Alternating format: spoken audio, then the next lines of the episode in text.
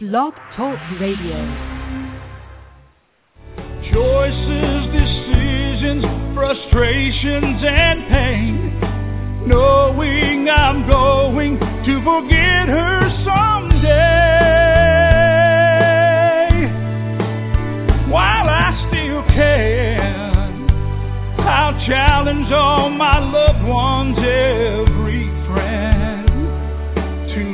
Inside their hearts and understand that I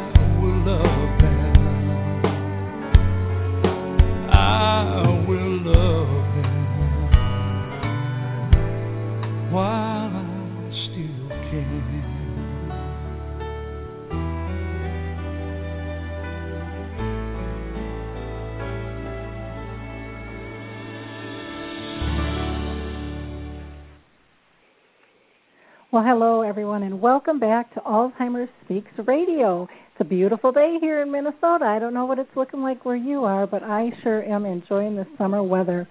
I'm your host, Lori La Bey, founder of Alzheimer's Speaks, a resource website, blog, and radio, and the Shifting Your Dementia Care Culture webinar series. Here at Alzheimer's Speaks, we believe in giving voice to those afflicted with memory loss and their care partners, empowering them all to live purpose filled lives. Our goal is to raise awareness, give hope, and share the real, everyday life stories of living with dementia. Our hope is to teach people how to live with the disease, not as it. Our channel expert, Rick Phelps, who is the founder of Memory People, might pop in today. I never quite know if Rick will be available or not. Rick was diagnosed with early onset Alzheimer's disease back in June of 2010 and he has created this wonderful support group on uh, Facebook. If you're not familiar with it, I highly encourage you to check it out. Just put in Memory People in the search bar and ask to be invited into the group. It's a closed group full of great resources, and it's really about real people connecting and building a community of those that understand the disease. There's no pitching or selling. It's just real heartfelt um, and good information from those in the trenches. We feel here at Alzheimer's Speaks that we have to work together collaboratively to shift caregiving from crisis to comfort, and that is one of the things that I enjoy the most about my job is being able to interview people with dementia, people personally caring for people with dementia, and then those professionals who are striding hard and strong to make improvements in the world of dementia. And so today we've got a wonderful guest for you, Marlene Schoenberg. And if you have any questions at all, I would um, love to hear from you. You can communicate to me through the chat box if you signed in via Facebook, or you can call in live at 714 364 five seven. Again, that number is seven one four three six four four seven five seven. You can also uh, like this episode or email it to a friend, or if you don't have time to be with us the whole time, come back and listen to us later. All the shows are archived, and um, you know we're here to be a resource for you. If you've got ideas of what you would like to hear next, um, give me a jingle. So today's show is called Swallowing Safely and Lifestyle Choices. And when I talked with Marlene, I was shocked at the information that she has to share with us. You know, I've been in healthcare um, and dealing with the senior market for over 30 years, and this woman is absolutely phenomenal. So I want to give you a little background about her, and then we'll just jump right into some questions. And again, if you've got questions or comments, we'd love to hear from you. Marlene um, Schoenberg is a speech and language pathologist and swallowing therapist, and she has been for over 30 years. She's a personal colleague of mine with the National Speakers Association and is also president of Ethnic Communication Arts in St. Paul, Minnesota. Marlene was the first speech and language pathologist at St. John's Hospital in Maplewood, Minnesota. She brought the first swallowing therapy conference to the Twin Cities in the early 80s. I didn't even know there was such a thing, so I think that's so cool. And it was 30 years ago. She received her bachelor's degrees from the um, City College of New York in speech and language pathology and her master's degree from Boston University in communication disorders. She is certified by the American Speech and Hearing Association and the state of Minnesota, and she was recently honored to receive the Spirit Award from the Minnesota Speech and Hearing Association. Marlene has consulted for several um, years for several different types of um, companies and services from adult day to home health care to housing and more. She worked on the role of speech and language pathologists in uh, the adult day health, and that was presented in San Francisco. And she has also taken classes with really well known swallowing experts uh, Jeri Lynn uh, Logemann, Peter Johnson, and Bonnie Martin. In addition to swallowing and aphasia therapy, Marlene has provided accent modification coaching, for international physicians and healthcare positions. For three years, Marlene and her husband took care of her dad, who had um, multi-infarct um, um, dementia. And so she has some really unique credentials that she's bringing to the to the forefront for us, and um, you know, enriched her life so greatly, taking care of her dad in his final years. So, welcome, Marlene. How are you doing today? Thank you. Good morning. I'm doing great. Great to be here. Well, I am so excited to have this show because when we met, I was just blown away with all the information that you have regarding swallowing. And, and excuse me, I sound like I need help swallowing this morning. And the things that you can really bring to the table to help people. And so many are simple techniques. I, I was just, I had never thought of the things um, that I know you're going to share with us today. So thank you for taking the time to be with us today. So why don't we go ahead and get started? Um, you know, based on your experience and your expertise as a swallowing therapist, you know, what what message would you really like our listeners to hear loud and clear from you? Well, caregivers know their loved one, they know their patterns, they know what they like, they don't they know what they dislike. They need time for eating. It takes time. That personal relationship is so important. And how can caregivers reduce their stress? By understanding their beliefs about food and understanding best practices for swallowing, uh, carrying out swallowing therapy that's recommended by their speech pathologists and their physicians. I, I want to start with a quote from Julia Childs. She said, It's fun to get together to have something good to eat at least once a day. I'll move into Julia's voice. That's what human life is all about enjoying things. And in the background, I can hear myself telling my dad, Dad, don't spit on the table. Use your napkin. So each person has their own set of behaviors, swallowing issues that that come up and knowing more about what we can do as caretakers and how we work together as a team with professionals really matters because you want to be able to give your loved one options at the level that they're at. You understand what their limits are and finding as many different varieties of things at that level that they can eat and that they enjoy eating. In a little while, we'll talk about the National Dysphagia Diet levels because this knowledge is essential. And we'll talk about some creative approaches to food preparation, again, within those limits. Your goal is to find opportunities to give your loved ones some acceptable choices. Eating is such a social activity. And if somebody was used to going out and going out to eat and going out and visiting. It's really so difficult for them with some of their swallowing issues. And how can we balance following safe swallowing techniques in a social setting? And as I was thinking about this, I thought about the song, If I Knew You Were Coming, I'd have baked a cake, baked a cake, baked a cake. And so I want to add my own verse if I knew you were coming, I'd have had puree, pudding too, and souffle. So if you understand the textures that your loved one can eat well, there are so many creative things you could do and let people know that that's what's okay for them to eat. Oh, that's wonderful. How did you actually get involved in swallowing therapy? Because I, I never really, I've never heard of it as a therapy, but to me, as a as a an adult child who's got a mom in end stages, and I know right now she's still able to swallow. Every now and then she'll forget, but mm-hmm. you know Mm-hmm. that just makes so much sense to me. Um, just that verbiage.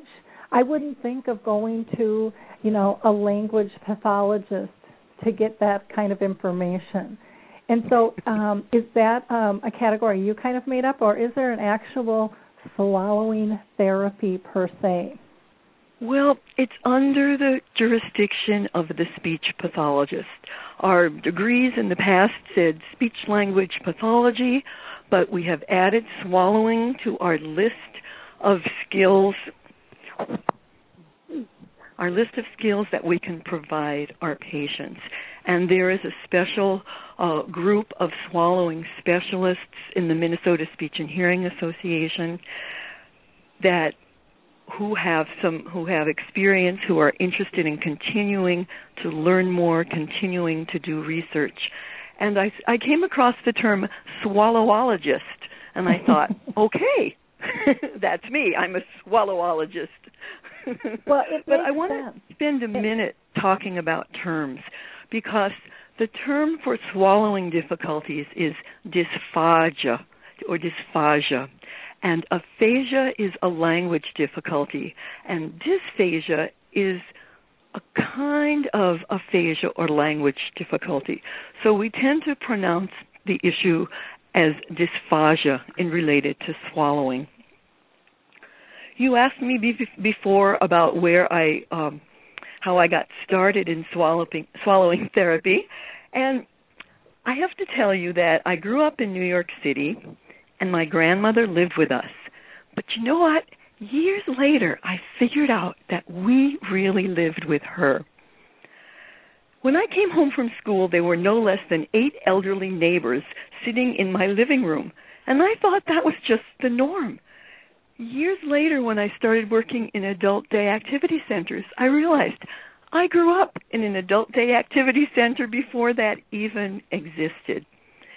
My grandmother was a phenomenal cook, and I found out that she cooked different things for different people because some had dental problems and can only eat soft food.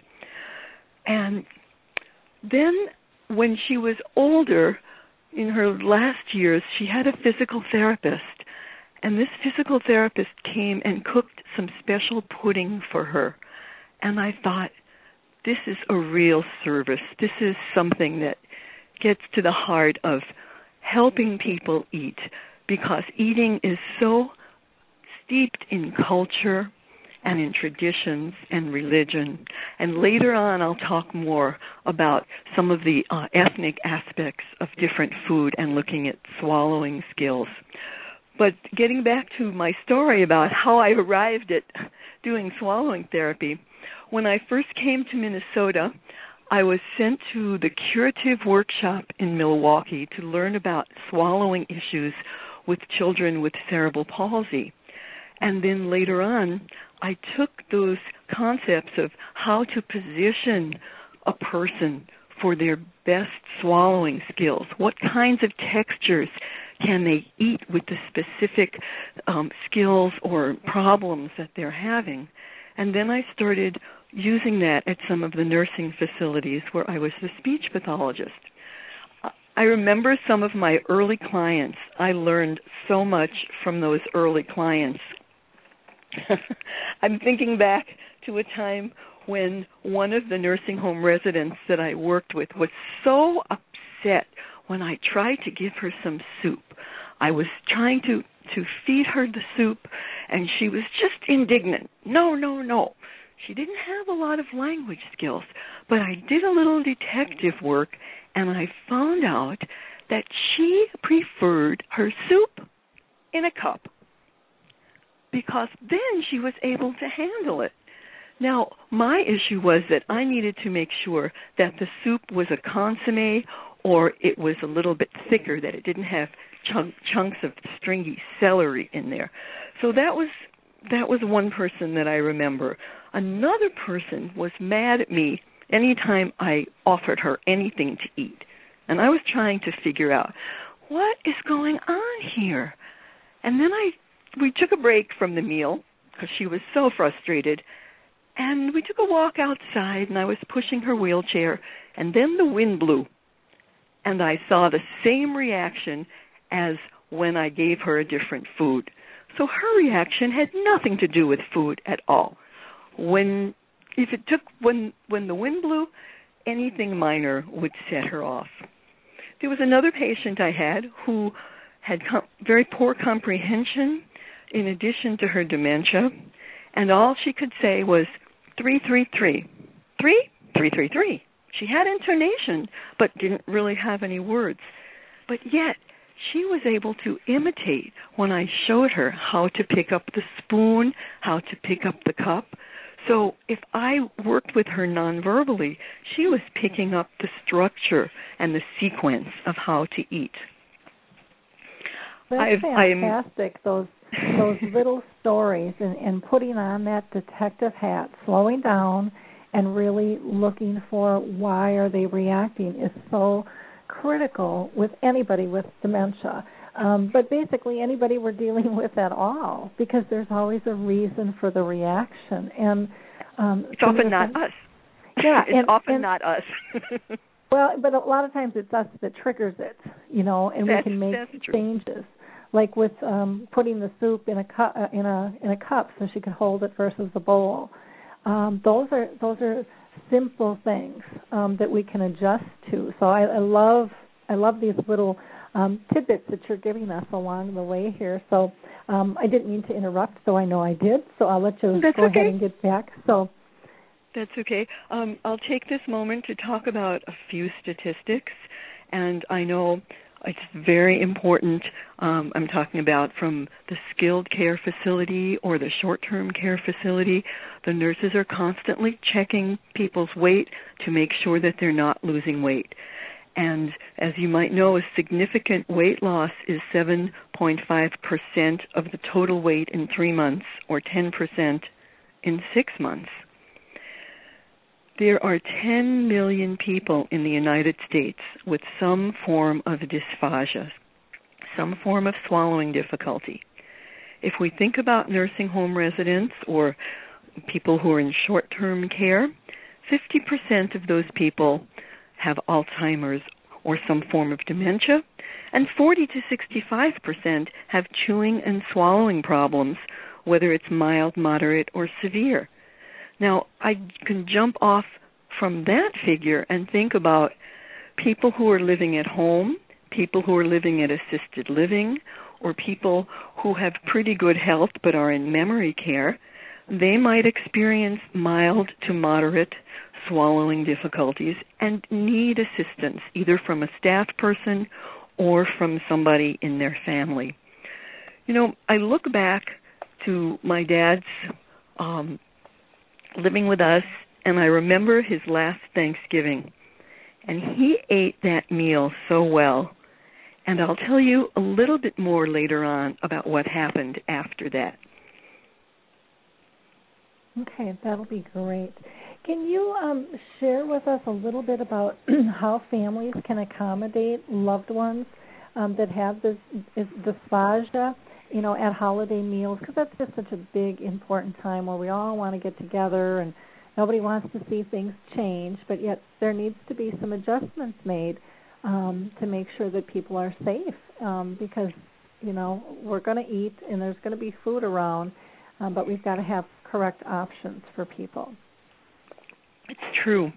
And I think about the Norman Rockwell Thanksgiving um, painting that he did with happy people sitting around the table, but the reality is less, often less than ideal.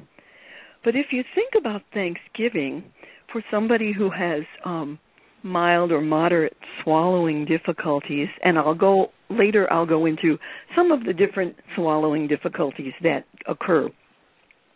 But let's think about some of the foods. Now, you're not going to let a person with dysphagia grab that turkey drumstick and start gnawing. that could be um, that could be a, a diff- difficult problem. But let's think of some other foods that might work. Mashed potatoes with gravy, perfect. That's a dysphagia dysphagia 1 diet. Very, very good. Sweet potato pie. Mmm, that really works. Again, it's a good texture. Even pumpkin pie is is wonderful because it's it's almost like a a gelled puree. Now, salad is not recommended on that diet. And some of my clients who have been health health buffs their whole life requested that their salad be pureed, and it just wasn't appetizing to look at. So, a better way to have vegetables is the pressure cooker. Pressure cooker is a wonderful way to cook vegetables very soft, making sure that there are no there's no skin, there are no seeds, but something like carrots are wonderful in the pressure cooker. Let's think about cranberry sauce. If your traditional cranberry sauce always has little pieces of those cranberries with skin, that's a no no. That's going to create problems. But if your traditional cranberry sauce or your option, remember we want to think about options, is the the more jellied cranberry sauce, that's just fine. So you have to look at your own holiday traditions and what's important to your family. If you always eat peanut butter brittle at Christmas, it's time to start a new tradition because that's not going to work with somebody with swallowing problems. I there was a situation where somebody always had popcorn when he watched the Vikings game and it was it was a, a contraindicative to the recommendations that we made and we had to do some teamwork and and work around that but that's something that often we, we do not recommend somebody with swallowing problems eating popcorn definitely unsupervised now, Marlene, you had said, you know, no salads, and I know you were referring to vegetable, but a lot of times at holidays people will have like jello salads, but then they might have fruit or something like that in them. Is there a way that they can make a, a jello salad and maybe puree the fruit in it so it would be safer? Good question. I like your concept of pureeing the fruit, but jello is deceiving because there are two recommendations that speech and speech and swallowing therapists make. We make one recommendation for solid foods or puree, and we make another recommendation for liquids. Now, if somebody cannot handle thin liquids because their muscles are not strong enough or they don't feel it going down their throat, that thin liquid can go into into the trachea and create some uh, aspiration pneumonia, which is what we want to avoid. Now, I cannot give advice. I cannot talk about. Um, I cannot diagnose over the phone or on the radio, but Jello is a misconception because, in essence, it's liquid. So, if you wanted to puree some fruit, again without seeds, without skin, and freeze it and put a stick in it, it would make a perfect popsicle. And we know it's not just water. It's the it's really fruit. Okay. Okay. Now you had mentioned, and, and this again, I I feel so naive for being in the business as long as I've been, but I I guess I just have not dealt with this personally, and I haven't really dug into it. But one of the comments you had made was, or if they can't feel the food. I didn't even think of that being a problem. But that could be a huge problem if they can't feel what's going down. They're able to swallow, but they they mm-hmm. right. can't they can't you know. So is there a term for that when people can't feel it going down? Well, if if they have some kind of nerve damage to some of the trigeminal nerves, and it's a combination of a lack of sensation and a lack of strength in the muscles. So when we look at the video fluoroscopy studies and anybody who has a dysphagia problem will well, I wouldn't say anybody, but they frequently be referred to a hospital for a video fluoroscopy study. It's a moving x-ray where we can follow the food uh, down. It's coated with barium, and we can follow where the food might be getting stuck or where the liquid might be moving into areas um, closer to that might be going into the lung. So this is what we can see. And I took a fantastic uh, course a couple of months ago with Bonnie Martin, and she has done some excellent research making some of those video fluoroscopies into animations. And uh, people in my field are studying these to be able to give very specific information to families. And what I learned in that course was that we can't see the base of the tongue.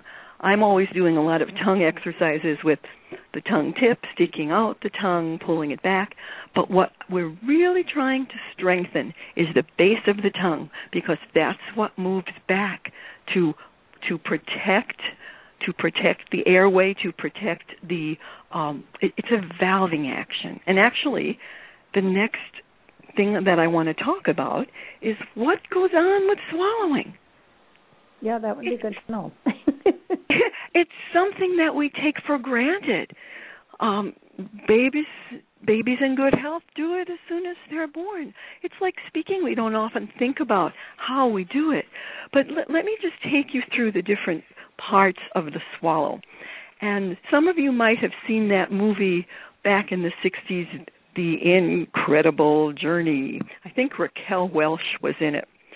And they shrunk the people into a very tiny size and they went in a little capsule in through the body. So, if you will, take a moment to imagine that you're inside a capsule. The first part is the person's lips are moving,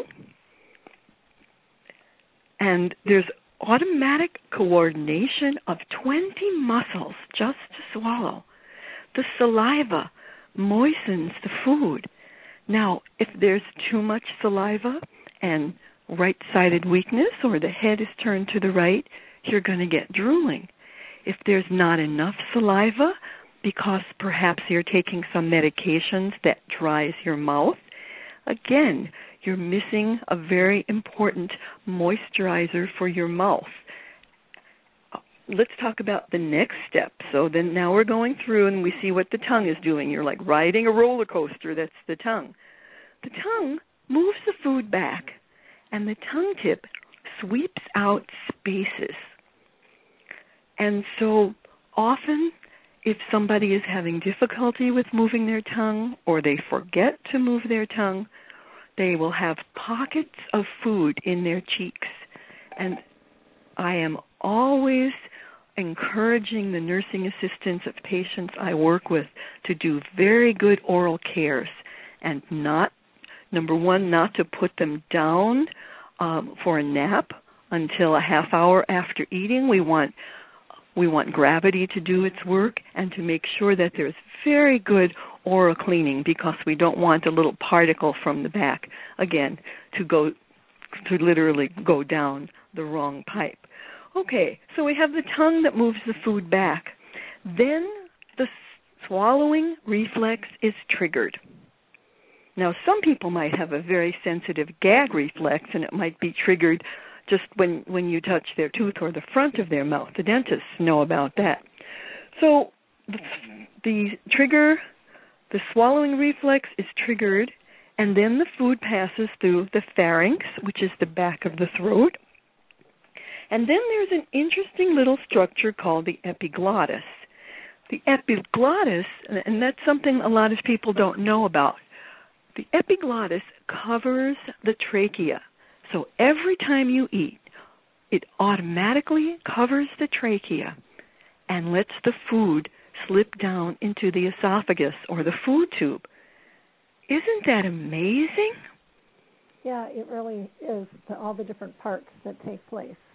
And it's and, just, I mean, like you said, we take it for granted. It's like breathing we, or talking or moving. I mean, we just, it just happens. And so, sure, and then go ahead. and then the food is carried into the esophagus, carried through the esophagus, and it's carried into the stomach. And there could be problems with swallowing, with people with dementia, with Alzheimer's, who've had a stroke, at any point in this process. And there are different uh, solutions and, and different options, different exercises um, that we do depending on where the specific swallowing problem takes place. Okay, well that that makes a lot of a lot of sense. Now you had also um, mentioned, you know, eating out is is kind of a regular basis for many of us, and I think, you know, for me socially, I'm always going out to eat, you know, out or out for a cocktail or hors d'oeuvres or happy hour or dinner or breakfast. I mean, half my meetings are over food or drink. And you know, for me personally, if I end up, you know, having a swallowing problem, be it through potential dementia or a stroke, or I mean, there's all different kinds of things that can cause this. You know, how how family members and friends deal with that to still be able to have you be part of the group and not left out because you're you're going out and, and using the excuse that you don't have control over what is offered. Yes, that's that's a really good question, and I think it depends a lot on the personality of the person who has who has the swallowing problem and what their usual routines were. And if somebody met his buddies every week at the coffee shop or went out every week with with relatives, those those people are really going to miss going out to eat. And here's what I suggest that uh, that people do that you need to check out the restaurant beforehand. Try not to go to new places. If someone is in a wheelchair, you have to make sure that it's accessible. We had this issue when a friend of mine uh was in a wheelchair because both of her legs were broken in a car accident and I checked out a few places before we decided where her birthday party was going to be. Also, if somebody is very sensitive to noise, you need to make sure that there's a quiet spot. And I encourage people to go at off times. Not on the holiday, not July 4th, go July 5th. Not exactly at dinner time at 6 o'clock, go at 4.30 so that if it's a little quiet quieter that can help the person concentrate on their swallowing then sometimes it's a, a source of embarrassment to strangers that they don't want strangers to see them um, drooling or not being able to eat. But again, it depends on the personality of the person. Because if going out to eat is important to them, they might have to make some concessions. And the the caregiver, whether it's a person's wife or husband or daughter or son, needs to talk to the wait staff beforehand. They need to find things that are on the menu that are appropriate for that person's swallowing skill level. And I was looking up some Julia Child recipes, and at some French restaurants served uh, pate, chicken liver pate. And that would be very good for somebody on a puree diet. Okay. Well, that's and so and so here's here's another quote from Julia. She said, "You'll find yourself refreshed by the presence of cheerful people. Why not make an honest effort to confer that pleasure on others? Half the battle is gained if you never allow yourself to say anything gloomy." And then the the person with the with a swallowing problem or dementia might say, God damn, who stole my teeth? Hmm. so, you know, we have different levels of embarrassment. And I think if you have a family member with dysphagia, your level of embarrassment has to change if you're going to function in public.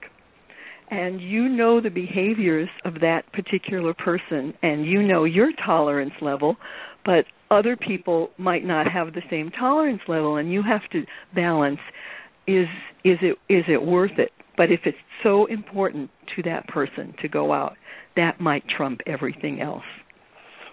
Now, do you recommend calling ahead of time versus waiting until you get there to find out these options? Definitely. Okay, I, Definitely. I would think that that would make a lot of sense. I mean, I know a lot of people do that just when they're on a, you know, any kind of diet, and so we Mhm. shouldn't be embarrassed about that. The other thing Mhm. I'm I'm wondering, and I don't know if this would be helpful or maybe this is done, but I know with um memory loss, uh, you know, the Alzheimer's Association, and I know our Memory Cafe has them, and and and other services do too, but they're just a little card and they're they're printed two different ways. One is for the person with the problem just to hand it to somebody to let them know what their problem Mhm. is. Mhm. Um, or, or the other is for a caregiver to discreetly just show them. So if they're looking at a menu, so that the person might be able to recommend something different. Have you heard of anything like that for swallowing issues? I would think that that might be something um a nice little tool and it's it's easy to make up looks like a business card and um could even just be held right on a menu you know if you're you know asking uh, the wait staff something and just kind of point to the card for recommendations without having to point it out specifically. That's Some options fantastic. okay. Have you Yeah, have you heard of of anything like I- that being used?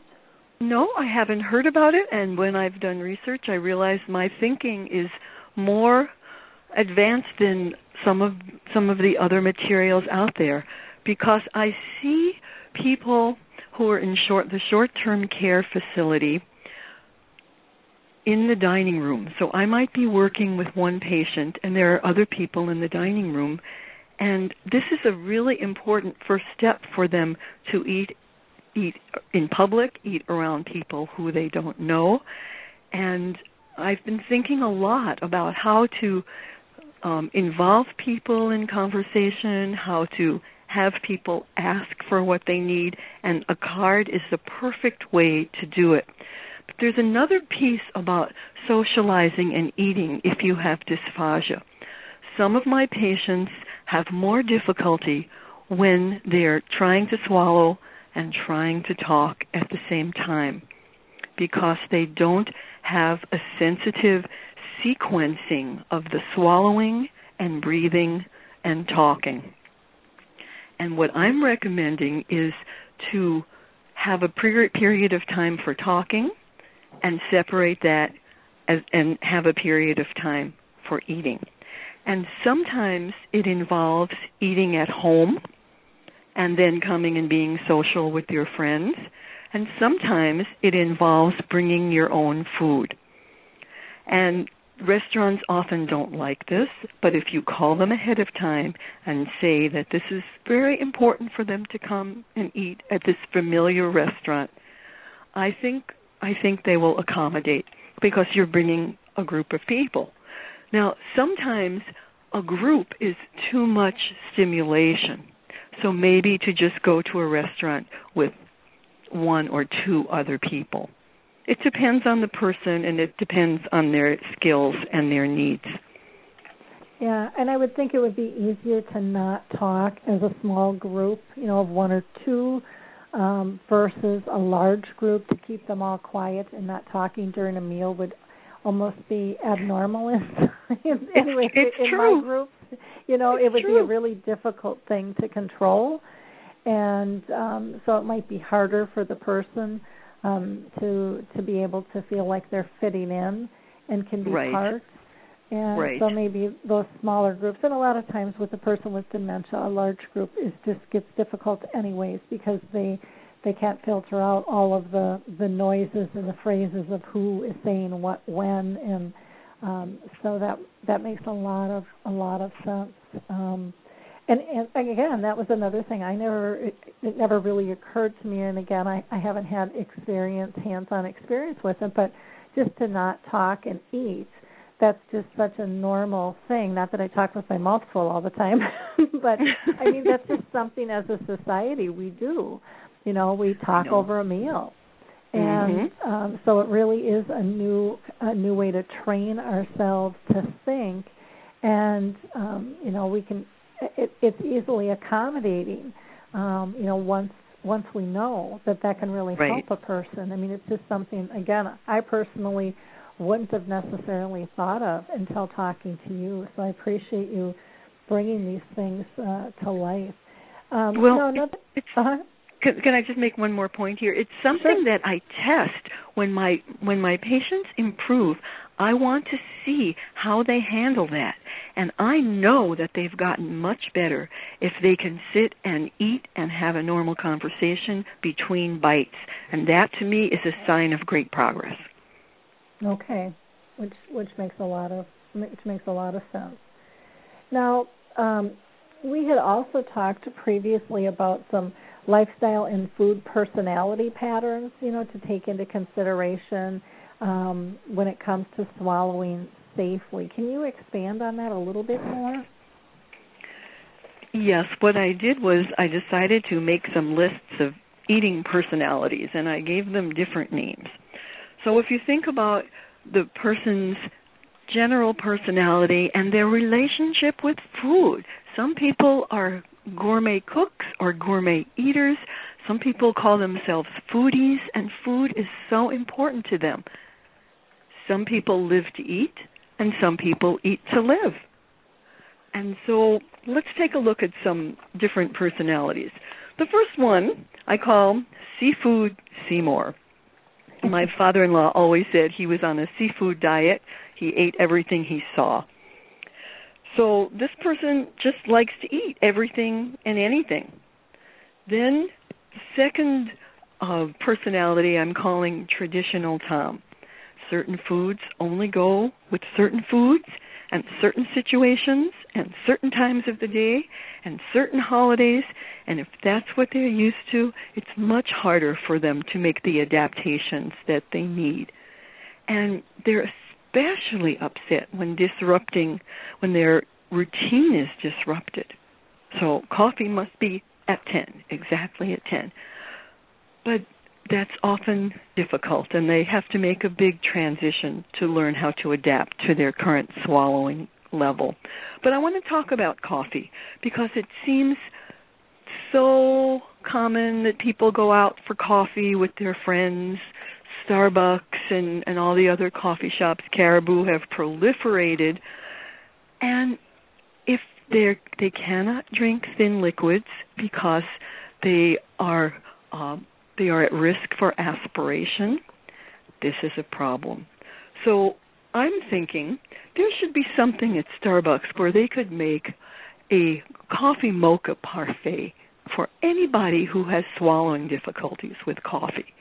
And this way they can have this wonderful pudding, they can eat it while their friends are drinking coffee, and they can follow their swallowing therapist's recommendation. Well, that's you know, it would be nice if we were more um, dementia friendly or just you know disability friendly um, in you know in all businesses, and we really True. are so naive and not well educated at all. I mean, we find out through crisis typically. Um, I know. If it, if it hits personally within our own walls at home, or if it's one of our friends, um, and then a few of us through work. But I mean, we just are not um, very engaged with people's needs i- here in the U.S. as far as I'm concerned, as a whole. Um, we have a lot of organizations doing a lot of different things, but we don't seem to be working together um, because you know I've got you on the show because of dementia, but needless to say, you don't have to have dementia to be having a swallowing problem. That goes across right. the board and could hit right. many people for many different reasons. And um, you know, we need to kind of get these things to bubble to the top, and we need to educate everybody on these Right. things um, and Right. be more compassionate. So again, exactly. I thank you I so have a- much for your time. You know, in in terms of helping us raise awareness um, with this again, not just for people with dementia, but others as well. So Exactly. I have a couple of other eating personalities, if I, I may continue. Somebody um, who doesn't eat much, we could call this person like a birdie. Some she always just eats very little and just picks at her food, and that's going to be a person who has more difficulties when the options are more limited. I talked before about the person who is always on a diet and like fresh fruit, fruit and fresh vegetables, dieting Denny. He has to be redirected to the new diet.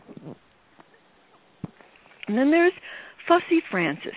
The table must be set perfectly. Certain foods only go together with other foods. If the food isn't cooked exactly as she likes it, she will complain to the waiter. And then there's who I'll call Life of the Party Louie. My dad's name was Louie. He loved to eat out, he loved to laugh, he loved to talk with friends, and his dysphagia didn't come until the very end of his life. So he was lucky that he was always able to be able to um to enjoy a meal out because that was really important important to him. Once when he lived in Minnesota, as I said, he was from New York originally. He told me, he said, Marlene, I want to go to the Colonial Diner. I said, Dad, the Colonial Diner is in New Jersey. He said, I don't care. I like the waitresses there. And sometimes the sense of, of reality and sense of reasoning is off, but he liked to go where he liked the people. So I had to figure out a way to to tell him in his own world that he really couldn't. So I said, "Dad, you can't go to New York because there's a taxi strike." And there was always a taxi strike, frequently in New York City when I was growing up there. He said, "Oh, okay." So that that settled him down that he he couldn't go because there was a taxi strike. But I had to get into his world to present a logical a logical situation. Well, and again, we all want to go where we're comfortable. I mean, exactly. he's no different than the rest of us, but for some exactly. reason we we sometimes think people are different and that their basic needs really are no different than our own.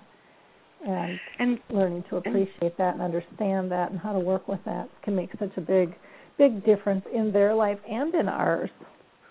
That's true that's true and and sometimes and I'll talk about medications in a little while but but I want to mention one point remember I talked about uh, a dry mouth sometimes that we need saliva well sometimes some medications create a loss of appetite and if they're given if a patient is given puree just like slop on the plate and it's not appetizing that visual is the first part of getting the the saliva and the uh, the juices flowing for eating. So what I have done, in fact, I just did this last week. I had a patient who was rejecting her puree. It wasn't presented in the best possible way, but that had to do with time and um and the staff. But what I did was I cut an orange right in front of her and I had her smell it as I peeled it, and I had her look at it. And it really made a difference in stimulating her senses. And then I was able to give her some pudding. And she ate a little bit, and she wouldn't have eaten anything if I didn't stimulate those senses even the presentation of the food. And I discovered this many years ago that if you take the same pureed food that might be flat flowing on a plate and you put it in a parfait dish or an ice cream dish, all of a sudden there's a different visual presence. The presentation makes a difference. Well, definitely. So these are things to keep to keep in mind definitely that that makes i mean it makes a big difference for me you know and why wouldn't sure. somebody else you know sure imagine going on vacation imagine going on vacation and you've gotten lost in a third world country and you're off the beaten track and you're hungry so you go to some small restaurant and they serve some brown goop in front of you what's your first reaction not not good it's like, what is this? Yeah. Let's is that what I ordered? That's not what I ordered. And yeah. then you might even ask yourself, why me? Mm-hmm. Why am I why am I getting this? But then maybe they say it's good for you. it'll protect you from the tsetse fly or something in their culture that they know that that's good. But already you've lost your appetite. Yeah. And so presentation really makes a huge difference. A huge difference. So how do you how do you make you know how do you present something pureed that looks attractive? Because I mean I go to my mom's nursing home all the time, and you know I mean what can you really do with that? You know there are some some very good products that are on my reference list, and they're thickening agents. Different. There are several different companies that provide it, and there's one organization called Dysphagia Diet, and they have a wonderful video that I reviewed recently. They talked about adding some thickener to the puree and scooping it in balls. So imagine an ice cream sundae dish with three balls of three different colors and a little bit of gravy drizzled on it, and it makes it much more appealing.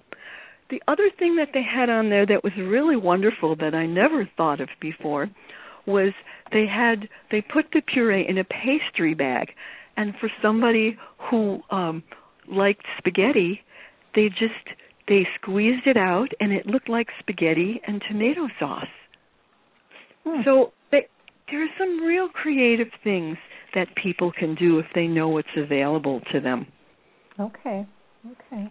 Well, that makes sense. Were you finished with your personality patterns? I know I got us off track a couple of times there. Yes, thank you. well, then let's go and, and talk about um, foods to avoid, um, and if you can explain kind of the levels of diet um, and how that all works, because I, I think most of I think most people are probably like me; they don't have a clue of what the terms mean. So, Okay, well, this is called the National Dysphagia Diet. Uh, level four is very easy. Level four is anything and everything, no restrictions. Level one is very easy, and that's pureed, homogeneous, and cohesive food. If you think of pudding, that would be the best way to describe it. No coarse textures, no raw fruit or vegetables, no nuts. Um, any foods that require a bolus formation or a lot of chewing are excluded. So that's the pure pureed level one. That's the lowest lowest level. Now as we move up, dysphagia two and three are a little bit more difficult to discern. So if we look at level two, these are foods that are moist, soft textured, and easily formed into a bolus or a ball. Ground meats are okay. Minced meats that are very, very tiny, cut into one quarter inch pieces are okay, as long as they have gravy and and they're moist. And then level three we call mechanical soft. I think they've changed the term to mechanically altered. And I think this is the trickiest one if you think of um, a potato, that would be a mashed potato would be okay. Um, there are a lot of items on this on this level that you could have, but things shouldn't be crunchy. You shouldn't have any nuts. You shouldn't have any seeds. You shouldn't have any skin skin of fruit, and it shouldn't be chewy. So an understanding of the uh, what's allowed on the diet as well as the restrictions is very important. And I know when I'm trying to lose weight, I try not to worry about what's not on my diet. I say, this is what I'm eating. I try and be good. I count how many days I can stay on that diet, and then there'll be one day that I go off, and the goal is to get back on it. And, and if you're if you've strayed from the path, Mhm. but understanding these diet textures is important. But there's another piece to it. There's the liquid consistency. So thin is any regular liquid, coffee, water, pop.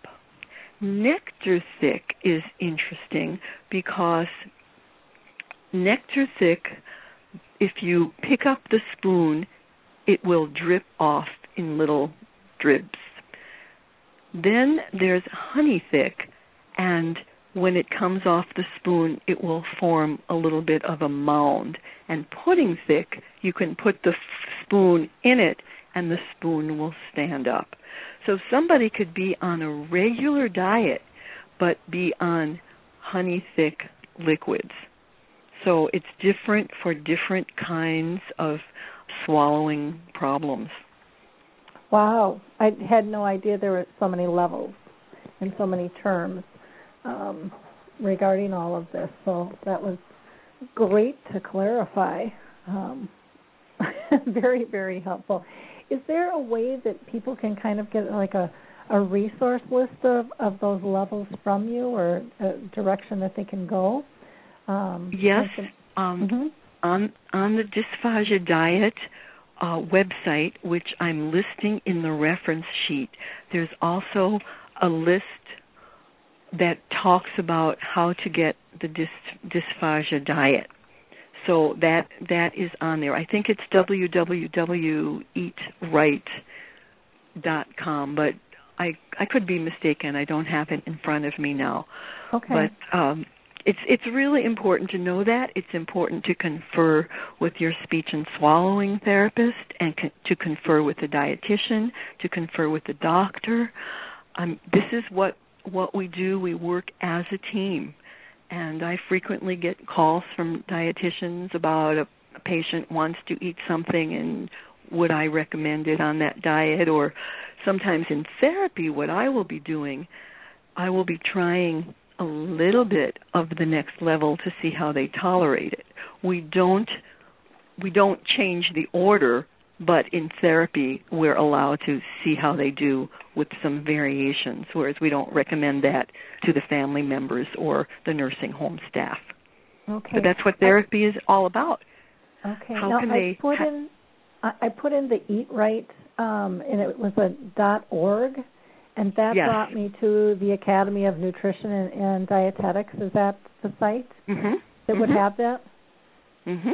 Okay, so Very it's good. right dot org. Okay, I just wanted to clarify that while we had that had that going. So, um, great. Well, that's good. I want to also just say if, if anyone has any questions out there, we would love to hear from you. So feel free to type in the chat box or call seven one four three six four four seven five four. Again, that's seven one four three six four four seven five seven. So, well, let's go ahead and continue here because you're just filled with all kinds of good information. Um, did you want to talk about some foods to avoid, or do you feel like you've already kind of touched base on some of that? Um, I talked about that, but what I would like to talk about is going to people's houses and being offered candy.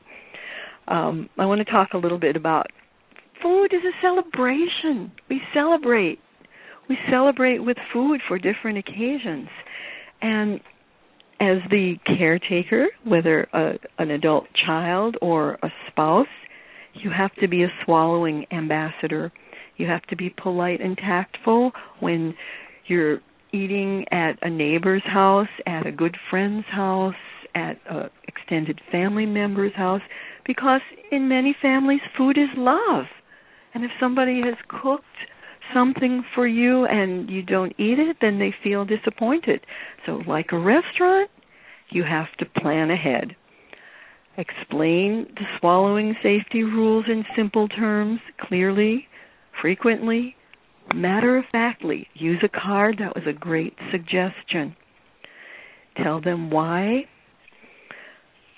Make sure that the things that they the the loved one with dementia shouldn't be eating is not right in front of them. I've known uh, people who are on patients who are on restricted free water. And there are some water protocols under the speech pathologist's care that we we can do with some patients. But i've known people who try and cheat. And on this diet it's not just about losing a couple of pounds it's about getting in some cases getting aspiration pneumonia and winding up in the hospital again. So we need to monitor people so that they don't don't cheat. Let's talk about candy cake and ice cream. again, the celebra- celebratory foods. Now, ice cream might look kind of kind of solid, but really it's liquid. Soon as it goes into your mouth, it melts and then it's liquid.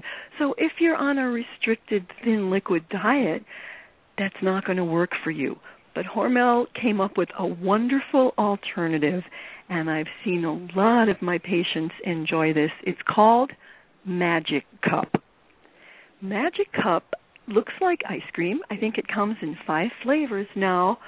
Um, I I've seen the vanilla and chocolate, but I think it also has an orange creamsicle kind of flavor, a raspberry flavor, and it's a frozen dessert. It's pudding like consistency. What we'll do sometimes is put it in the microwave for a couple of seconds so it's not so really hard. But people on restricted liquid thin, um, restricted thin liquids diets have been enjoying this. Sherbet. Now think sherbet is thin, mm-hmm. so that's that's not good. Um, cake might be okay for level three, but make sure there are no nuts in it. Sprinkles could be a problem. Whipped cream would be diff- difficult for someone on thin liquids. But if you think about a lemon meringue pie, that meringue is a perfect texture. The meringue and the lemon filling is a perfect texture, but not a jello pie, not jello pie with fruit pieces as we talked about before.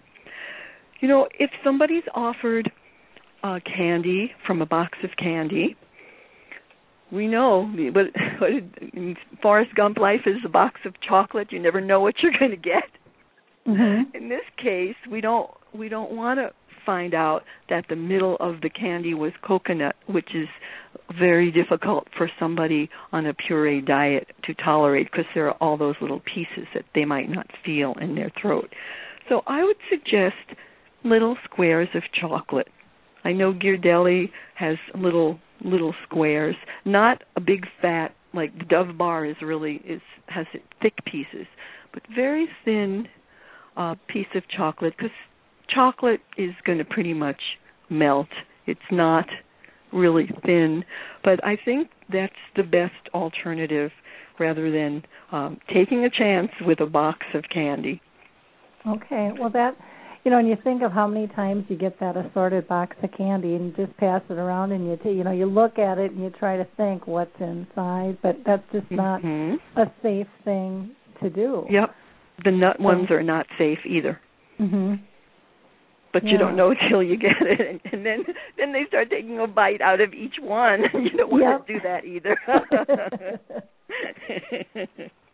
Oh gosh. Well what are some some resources for enjoying social foods in kind of different forms and different textures? You had mentioned hormel. Um, are there some others? And can you get that in the grocery store? Is that something you have to specially order or? I it, it is something you have to specially order. They, you could look at their website. I believe it's hormellabs.com.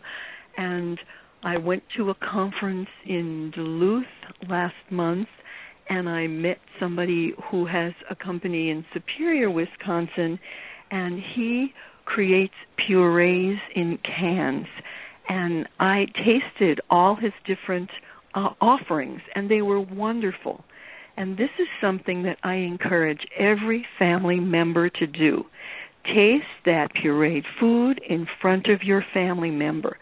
Show them that it's delicious, that you like it. If you don't, act because they will take cues from you. If a if a nursing assistant says, "Oh, that puree is awful," that's creating a preset disposition about how a person is going to eat. And so it, you know, this just dawned on me recently to have to get some a little puree from the kitchen in a little tiny cup and sit there and eat it with my eat it with my patients so that they see me eating it. You know, I I just went to Hormel just to check out the website here, and mm-hmm. you can mm-hmm. actually get a lot of these products through Walgreens carries them. Very good. And now so, this is new. I think in the last year or so there has been much more available to the general public. Yeah, so that's nice. And it'd be, if you put in Hormel Labs um, and Google it, it'll go to hormelhealthlabs.com. Mm-hmm. Mm-hmm. and um, that's actually the site. But um, and they have a big thing here, like I said, with with Walgreens, or you can go to their product um, support or where to buy. Um, but the, the site is really quite easy to maneuver, which is very refreshing. so that's great. That's, that's great. wonderful. Thank you for sharing that resource. You're welcome. Um, are there are there others as well, or are they kind of the?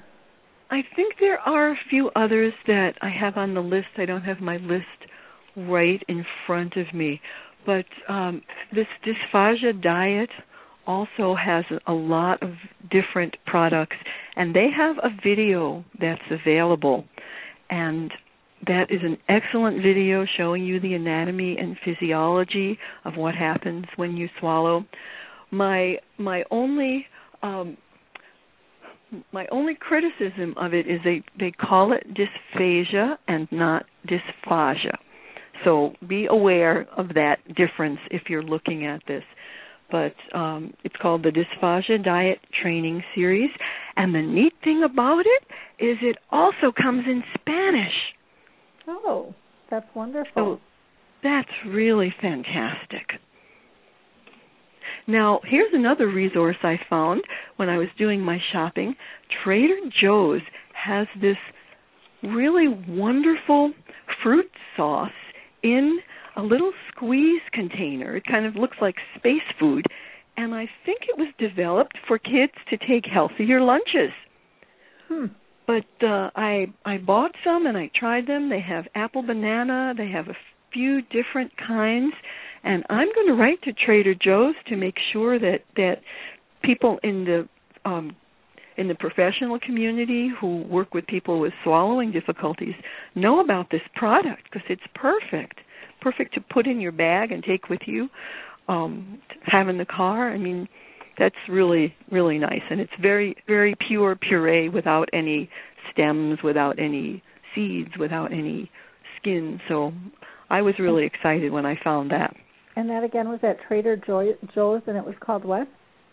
It's called Fruit Sauce Crushers. Okay. Okay. Well, good. Um, and mm-hmm. I was just going to say, I found out about it in their in their circular. They they sent they have a very creative circular that they send out, and I ran to the store to see what it was because I said I think this would be good for my patients. Great. Well, we're glad that you're out there checking things out as they as they cross mm-hmm. you, um, and sharing them with with us here. Are there some alternatives um, if thick liquids are rejected that people should consider? Oh, that's that's sometimes a a big problem, um, especially the coffee now, there are some juices, and I know Hormel puts out some apple juice, orange juice, and cranberry juice. And the cranberry juice is actually quite refreshing. I think that's a favorite. But what I like to think about is what is naturally in that pureed form. And most of us will have a very nice pureed soup. I know I had a squash soup butternut squash soup that was just lovely. It was thick and it was pretty much a puree. So if you can offer something to a patient that's more soup like, a thick soup, you can take a vegetable soup and you can puree it. And uh, we want to make sure we don't have any stringy chunks of celery. We want to make sure we don't have any tomato peels. But um, a soup think about the gazpacho soup. That's the ultimate salad soup. yeah. but again, making sure that there are no uh, chunks, no hard pieces, And I think people will tolerate a soup much more if they're very sensitive that they don't like purees. Mhm. Okay. Okay. Um, now you had talked about the importance too of oral care. And oh yes. Why is that so important, especially with uh, with uh, someone with dementia um, and, and dysphagia? Well, I think about the sequence of somebody, let's say, um, at a nursing care facility or short term care center, having lunch and then going to lay down. If they have swallowing difficulties, if they're pocketing food in the side of their cheeks and they lay down, that food could be suscept can your the windpipe would be susceptible for that food falling back there if they don't have strong automatic control of their muscles. So it's essential that um, the somebody with dysphagia has very thorough oral care, and if they can't do it themselves, the caregiver really has to take the time to do good oral care, not just brushing the teeth, but using that little toothette and making sure that there's nothing in the sides or around pocketed in the cheeks. It's very, very important. Okay. Well, that that makes sense. And I don't know how many, you know, actually get their teeth brushed or their mouth rinsed out after a meal, um, realistically or not. But that's something as family that we can do and that we can also request. Um, right. Be done. So, right. It's it's part it's part of my recommendations, my prescription for swallowing follow through. Okay. Okay. Now, why do some people have difficulty talking and eating? Um, and we, we kind of talked about that a little bit, but can you tell us a little bit, uh, go into that in a little bit more detail as to why that can be so complicated for them? Yes, and I'll, I'll give you a practical example. Have you ever thought of a time when you were at a restaurant or at a party laughing and talking and then you took a sip of something or even you were thinking about saying something and you started really coughing? Oh yeah, down the wrong pipe. Yep. well, that's you got it.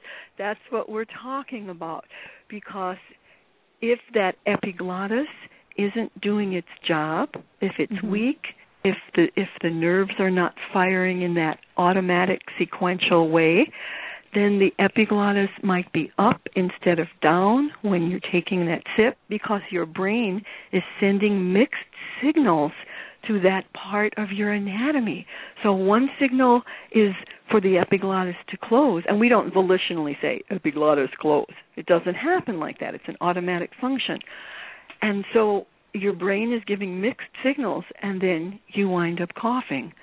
And you um when when this happens, if you have normal functioning of of the vocal cord of the larynx and of the muscles in the back of the throat you'll cough for a few minutes and then you'll regain you'll regain your your composure and your breathing and and you'll be fine but if you don't have that fine motor coordination it could be very very uh very very difficult and you could get food in the trachea or or liquids and we don't want that. But I had two situations happen to me regarding um, swallowing, or I wouldn't call it go as far as to say choking, but I was in Orlando getting ready to do a um, a seminar, and I was sitting with three speech pathologists, and I was going to say something, and I started sputtering and coughing, and I was calm because I knew I had three speech pathologists sitting with me and they knew what to do. So I just mm-hmm. waited and I was I was okay. But the next situation which happened about 3 years later really scared me, but I used a technique that helped me. I was at, in fact, I was at the restaurant where you and I met the last time, the Good Earth, which is a wonderful restaurant. But what happened was they um put out the sauce and I thought it was a sweet and sour sauce. So I dipped my piece of chicken into a big bunch of sauce and I took a bite and I didn't know it was very hot Thai sauce. And I felt Well, yeah. And I think um the regular waitress didn't put it down or um there was some miscommunication about what the sauce was. Mm-hmm. And my throat started to swell and I couldn't talk for about 5 minutes and I used a yoga breathing technique. And people, you know, were asking me how I was, but I couldn't talk. I gave hand signals that I was okay and just wait, but I breathed through my nose and I did it for quite a few minutes until I was able to talk. Now, I used this wasn't even from my my bag of tricks as a speech pathologist. This was from my yoga class. But I knew what to do and I didn't panic. And mm-hmm. what happens in a situation like this is the person starts to panic and that makes it worse. Mhm. So it can happen to anyone. Yep, and it does all the time. Mm-hmm. It does all the time. Definitely.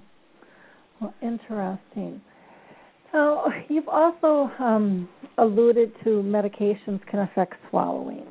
Can you touch yes. base on on that for us as well? Yes, and I know we only have a short time. That in itself would be a full seminar. But Peter Johnson in Florida is a speech pathologist who I believe he works with um, Select, and he's also an, a professor at Southeastern Nova University. I took a course with him in Toronto about drugs and dysphagia, and this opened my eyes to how many different symptoms can arise based on medications, based on mixing of medications. And he wrote a book um, I don't think I have that book on my list, but I can send it to you about okay. drugs and and dysphagia. This is so important. It is essential. There are so many there are many drugs that create dry mouth. If we don't have saliva, it's difficult to get food to go back. Antihistamines create dry mouth. Antidepressants create an unpleasant taste with anticonvulsants, sometimes there's a loss of taste. A medication like Ativan takes away taste. Sometimes there's a loss of interest in eating. There's a medication, Risperdal, where it creates some laryngeal dysphagia in the, the back of the throat. There's a, a difficulty in swallowing, and chronic use can create more severe problems. So here's the here's the um, here's the reference. L. L. Carl, C A R L, mm-hmm. and Peter Johnson, Drugs and Dysphagia, How Medication Affects Swallowing and Eating. And it's a little book, but it has a lot of information, and it's more for the professional than the layperson. But every speech pathologist should know about this every nursing home, nursing care facility, assisted living. This should be a book that is in everyone's desk drawer who works with people with dementia, people with Alzheimer's, people with swallowing problems. And I saw, I, I believe it was in Prevention Magazine, they sent me something, and it was a an ad for one of their books, and it said, what is one of the most common problems of swallowing disorders, temporary swallowing disorders, and it turned out to be different medications. Hmm. So more people are no are are learning about this, and you know some of some of the drugs related to uh, preventing osteoporosis might create some swallowing problems. I know Sally Fields did an ad for Boniva, and that's a drug that's being looked at. It needs to be taken with a lot of water, and it should not be taken at night because the fear is that that um pill might be might get lodged in your throat. And if it's in that spot for a long time it's not it's not healthy. Even if iron pills get stuck if it's stuck in your esophagus that's really uh, a very difficult situation. Oh. um, let's see. Let's talk about let's talk about taking pills in addition to the side effects sometimes a pill is too big and it's really great if you can talk to the doctor or the pharmacist to find out if there's a liquid version, if you're allowed to have thin liquids. But think about those liquids. It's more like the honey consistency. Uh, so that's an idea. Um, Peter Johnson also talked about being very careful when you split pills, because when you split pills, there could be a rough edge. And if there's a if you're having a problem with feeling where that pill is or it doesn't go all the way down that could create some striations inside inside your esophagus. So you might want to think about doing a little filing of those pills making sure that there are not rough edges. Well that's interesting. I never would have thought of that because half the time when i would try to you know cut a pill in half and I don't care if I use the slicer and dicer, if I just use the knife, and they would crumble. I mean, and they they didn't slice in half if they were scored or not. And I, as a caregiver, I just found that so frustrating um, to try to deal with. But I, I never would have even thought that a a piece, you know, that rough edge of a of a small pill could make a difference, but it easily could. So thank you for well, especially, that out. Especially if it's a big pill. And mm-hmm there are pill crushers. There are mm-hmm. pill cutters, by the way. So that's so that's good to know. But you know, how many pills are given at the same time? Think about that. I saw a patient recently who was taking about 12 pills and he took them in sequence and actually he did quite well until one point until after about the 8th pill. You know, the nurse had given it to him, and I wanted to see how he did. So after the eighth pill, I saw he was struggling a little bit more with getting it down. And I realized that he was getting to the bottom of the thickened liquid in his cup. And thick liquid is really good for getting those pills down. Thick liquid, and the other thing is yogurt.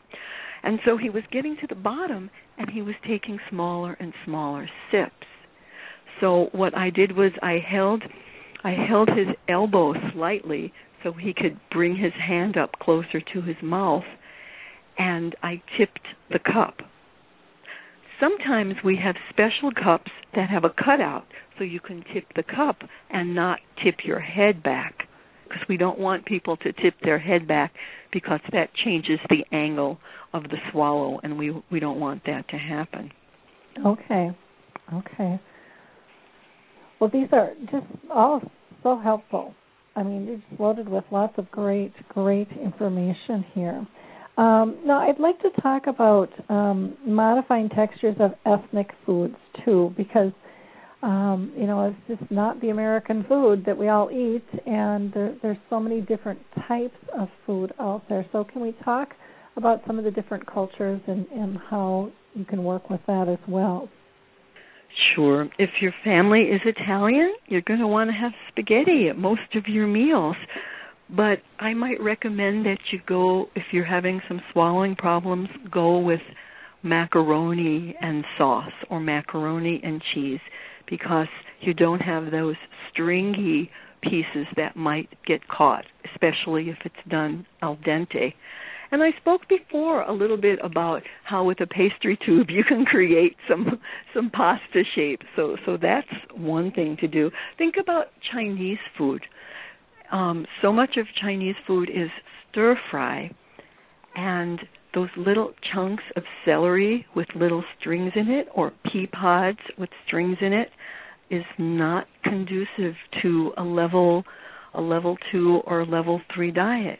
But the good thing about Chinese food is tofu. Tofu is a perfect food. It's soft It's easy to digest. Maybe it would need to be prepared a different way. Maybe not fried, but perhaps boiled. Um, so tofu is a really wonderful food. Um, some Eastern European dishes. There's a, a dish called kasha varnishkas, which is buckwheat groats. I would never recommend that for somebody who is on level two or level three. And sometimes rice is a problem too. I've had a lot of discussions with people about rice. If it's done with very separated kernels, uh, separated pieces, that could get stuck if somebody doesn't have good muscle control. But if it's really mushy and soft and can be mashed, that would work out well. And, and rice is a staple in many different ethnic food diets. So you have to have an understanding of what people's usual foods are that they enjoy, that are traditional, when holidays come around, what is usually served, and which ones you can adapt and which ones you just have to put on the no way list. It's, mm-hmm. it's difficult because people want to follow their traditions, and eating is part of it. Okay.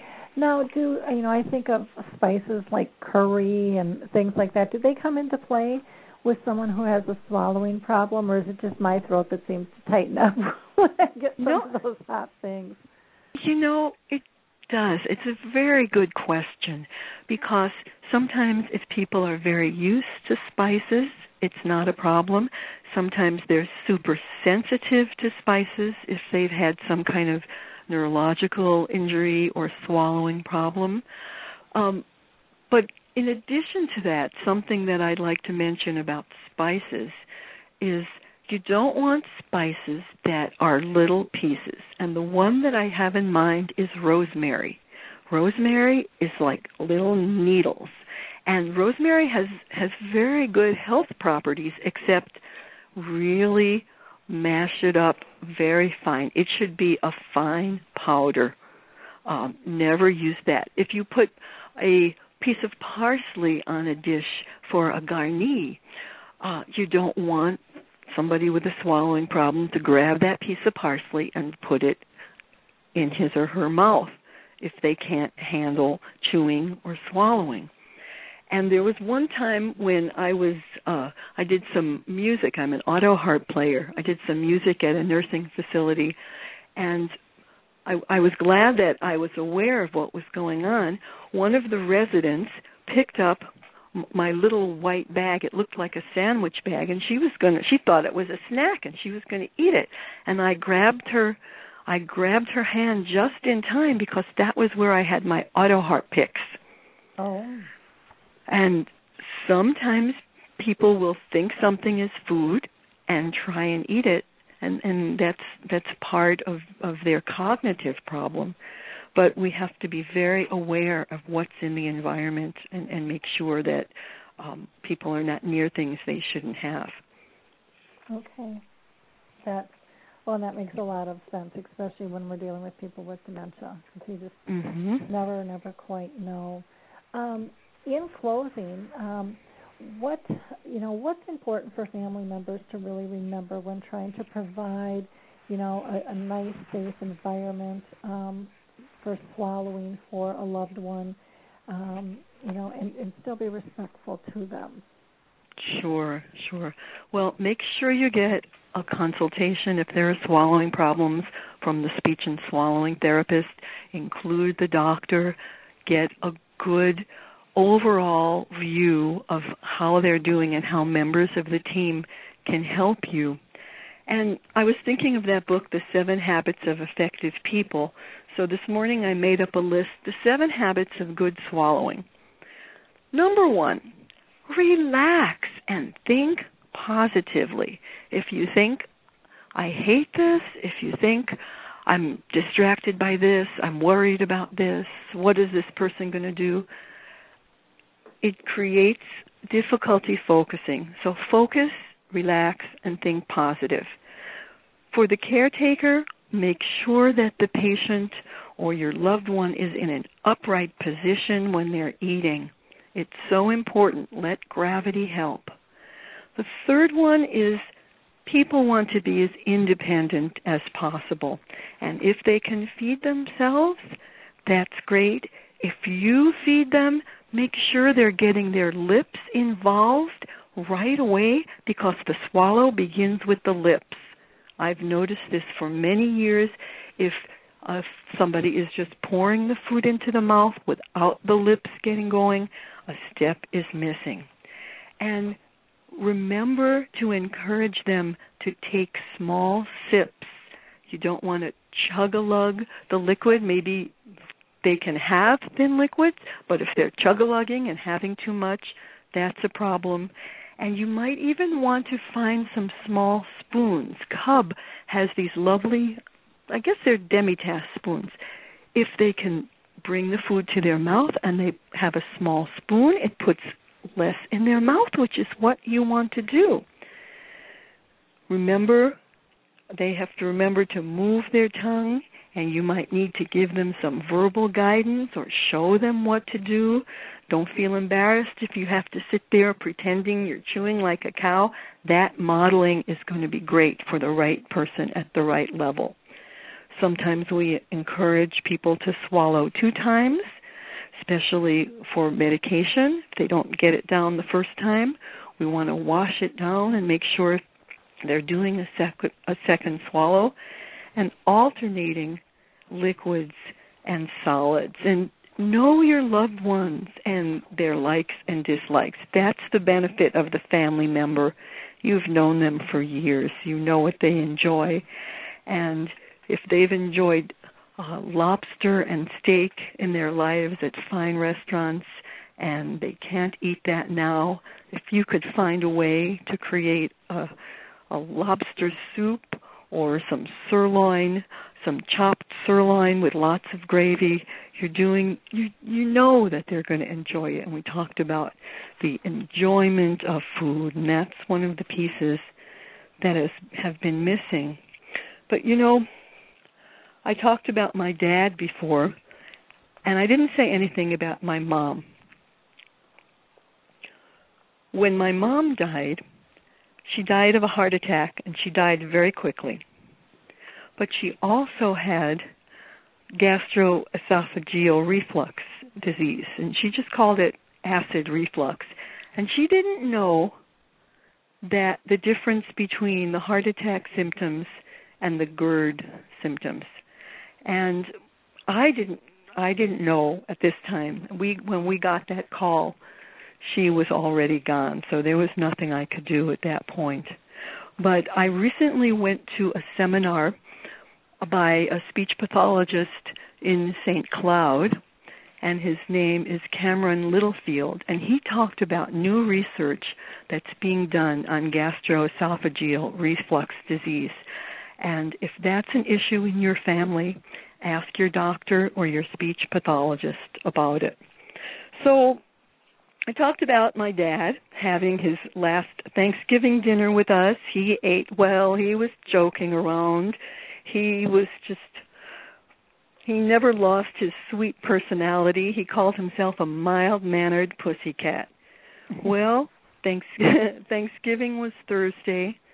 By Sunday, I saw that he was forgetting how to chew.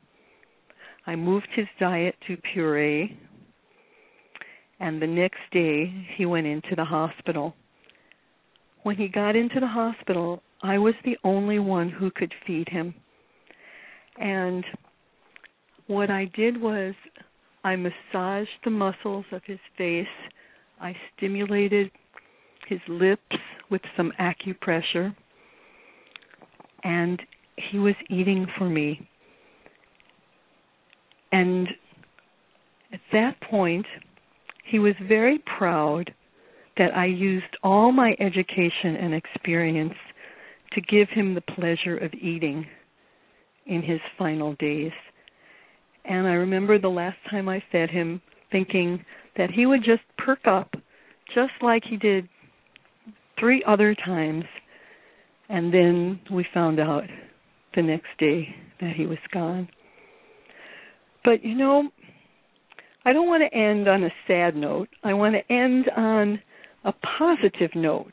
And I want to tell you about a client that I had that a pretty amazing thing happened based on teamwork and a very smart physician. This was a woman whose family had thought was called in to see her for the last time three times. They were trying to decide if they were going to go to heroic measures and put in a feeding tube. And again, that's a whole other discussion, um, end of life decisions.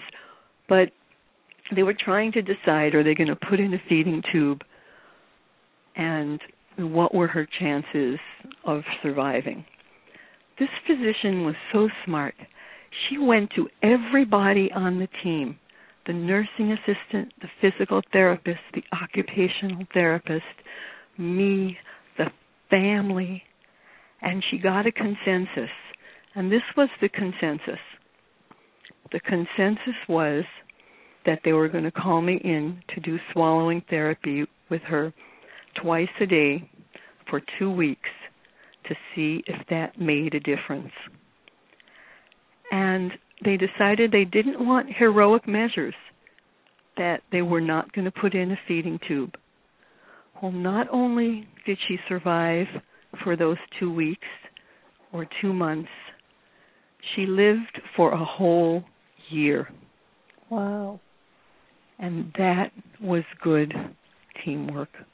And we took the patients and the families' um, interests in mind, and she was and she was able to have a year of living and eating. And so that's incredible. It it is. And so what we have to do is we have to be creative within the limits of food textures that people have. We might not be creating memories, but small moments of enjoyment.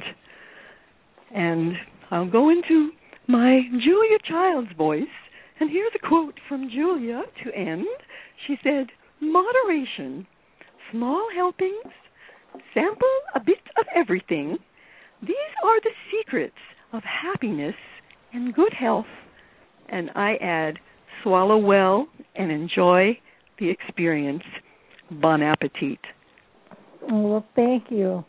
Thank you for all the great information and time that you spent with us today, Marlene. I really, really do appreciate it very, very much. And um, I will be posting a an article on the blog, and we can go ahead and get those resource uh, information and stuff out to people. Probably won't get that done until later tonight or tomorrow, realistically, with my schedule. But again, thank you so much for your time. How do people get a hold of you, Marlene?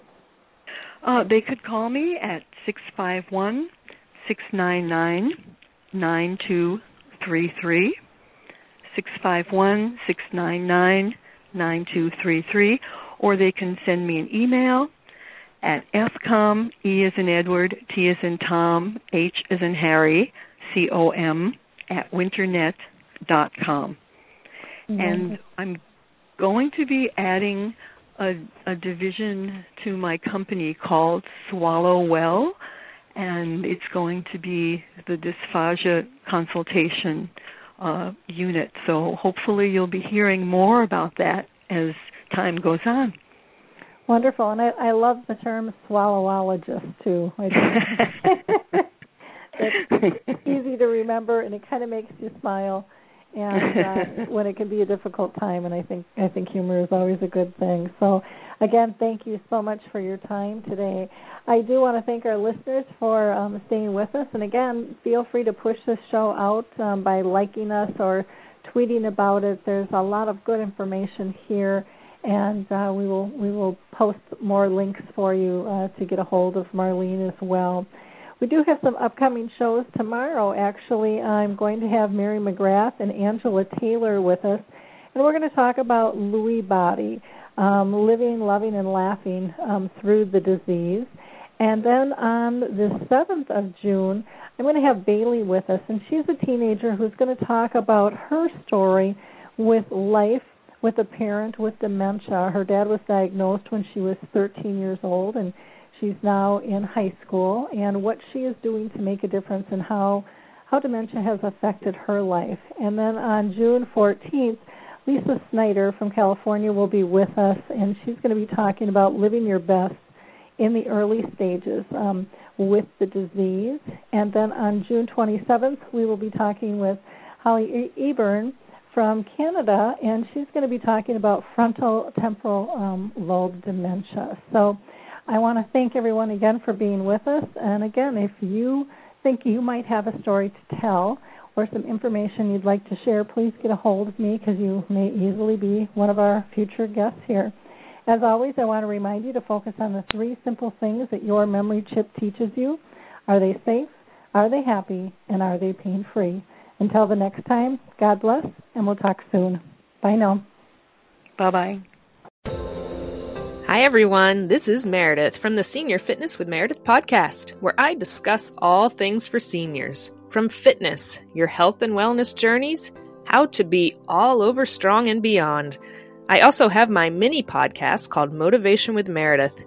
It's a great, quick motivational pick me up for your days. Join me, listen now, search for Senior Fitness with Meredith on your favorite podcast platform.